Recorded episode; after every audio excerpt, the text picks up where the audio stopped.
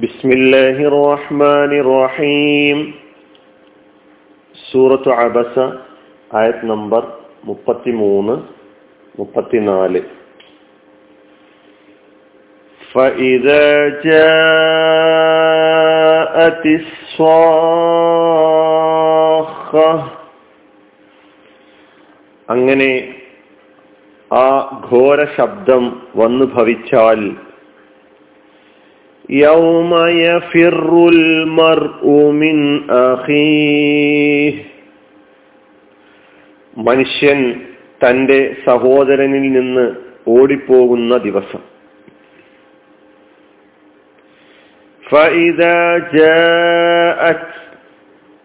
അങ്ങനെ വന്നു ഭവിച്ചാൽ അങ്ങനെ വന്നെത്തിയാൽ അസ്വാഹതു ആ ഘോര ശബ്ദം യൗമ യഫിറു ഓടിപ്പോകുന്ന ദിവസം.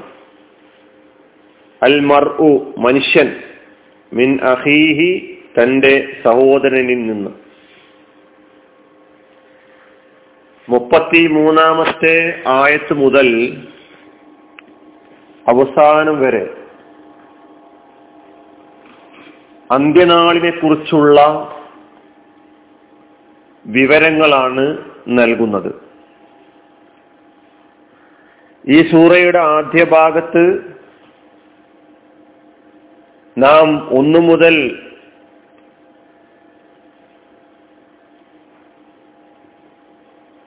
പത്ത് വരെയുള്ള ആയത്തുകളിലൂടെ എന്താണ് പഠിച്ചത് എന്ന് നമ്മുടെ മനസ്സിലുണ്ട്.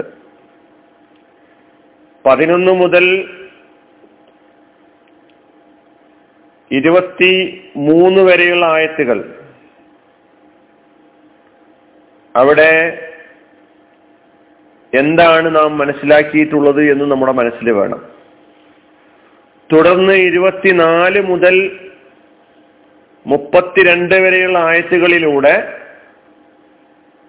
നമ്മുടെ ഭക്ഷണവും ആ വക കാര്യങ്ങളിലുമുള്ള ചിന്തയും കാര്യങ്ങളൊക്കെ സൂചിപ്പി നമ്മുടെ ഭൗതിക വിഭവങ്ങളെ കുറിച്ചൊക്കെ പറഞ്ഞതിന് ശേഷം ഇങ്ങനെ മനുഷ്യനെ സൃഷ്ടിച്ച് ജീവിതം ഭൗതിക ലോകത്തോടുകൂടി അവസാനിക്കുകയല്ല മരണത്തോടുകൂടി യഥാർത്ഥ ജീവിതം ആരംഭിക്കുകയാണ് എന്നൊക്കെ സൂചിപ്പിച്ചുകൊണ്ട് ആ പാരത്രിക ജീവിതത്തിൽ എന്താണ് സംഭവിക്കാൻ പോകുന്നത് എന്ന് പറയുകയാണ്. അന്ത്യനാളിലെ ഒടുവിലത്തെ കാഹളധ്വനിയിലേക്കാണ് ഫൈദാജ സ്വാഹ. അങ്ങനെ ആ ഘോര ശബ്ദം വന്നു ഭവിച്ചാൽ എന്ന ആയത്ത് സൂചന നൽകുന്നത്. ആ കാഹളധ്വനി ഉയരുന്നതോടുകൂടി മരിച്ചുപോയ മനുഷ്യരെല്ലാം ഉയർത്തെഴുന്നേൽക്കുന്നു.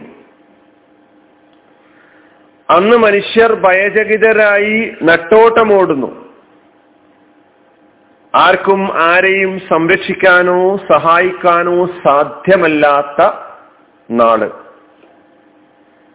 സഹോദരി സഹോദരന്മാർ പരസ്പരം ശ്രദ്ധിക്കുന്നില്ല.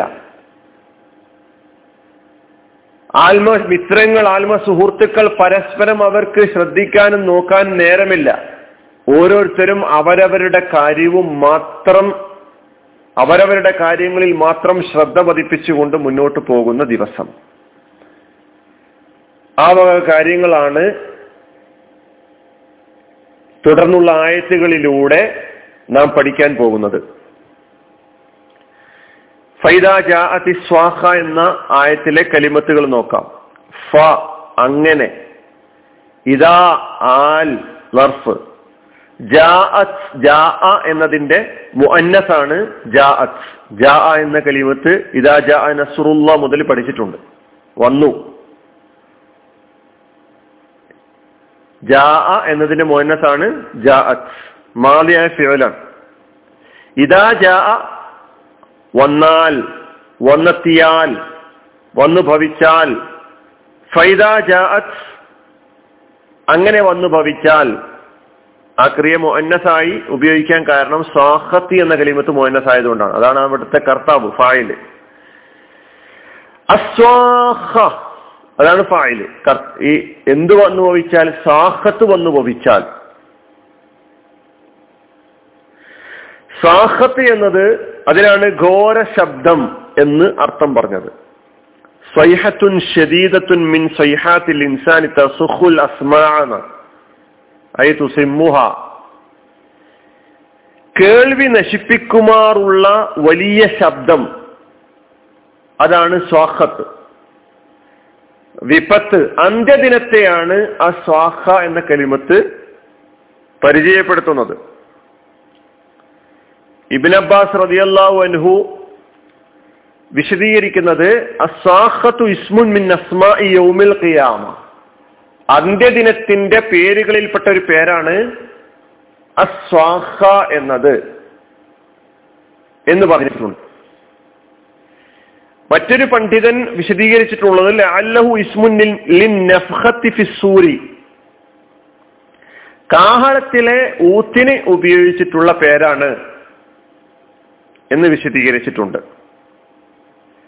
മറ്റൊരു മുഫസ്സിർ പറയുന്നത് അസ്വാഹത്തു യാനി സ്വൈഹത യൗമിൽ ഖിയാമ.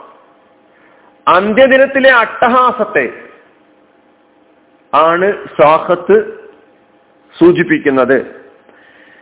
അപ്പൊ പദത്തിന്റെ അർത്ഥം വലിയ ശബ്ദമാണ്.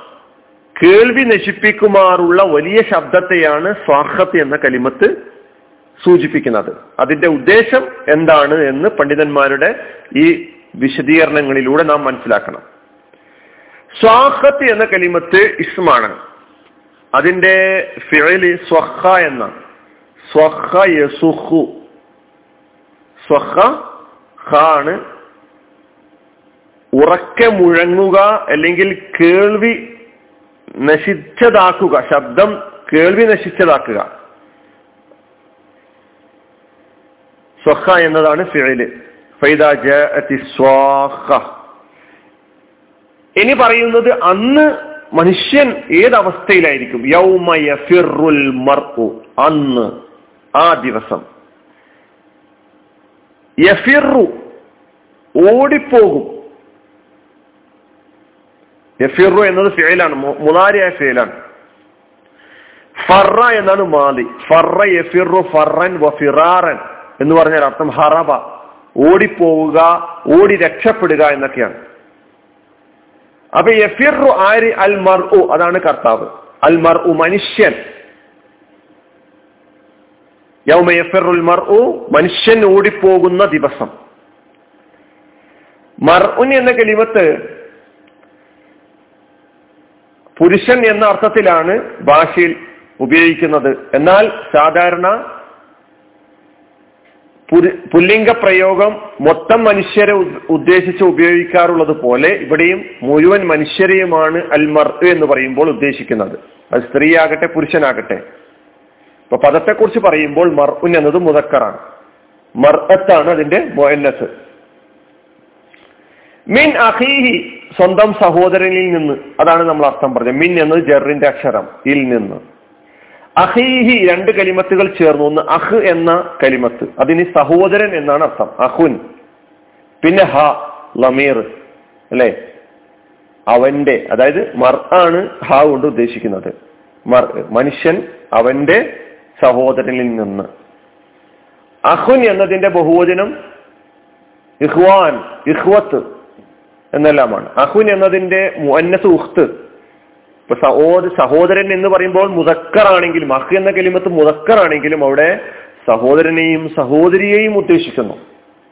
സ്വന്തം സഹോദരനിൽ നിന്നും സ്വന്തം സഹോദരിയിൽ നിന്നും ഉടപ്പറപ്പിങ്ങളിൽ നിന്നൊക്കെ തന്നെ ഓടിയകലുന്ന പേടിച്ചോടുന്ന നാൾ.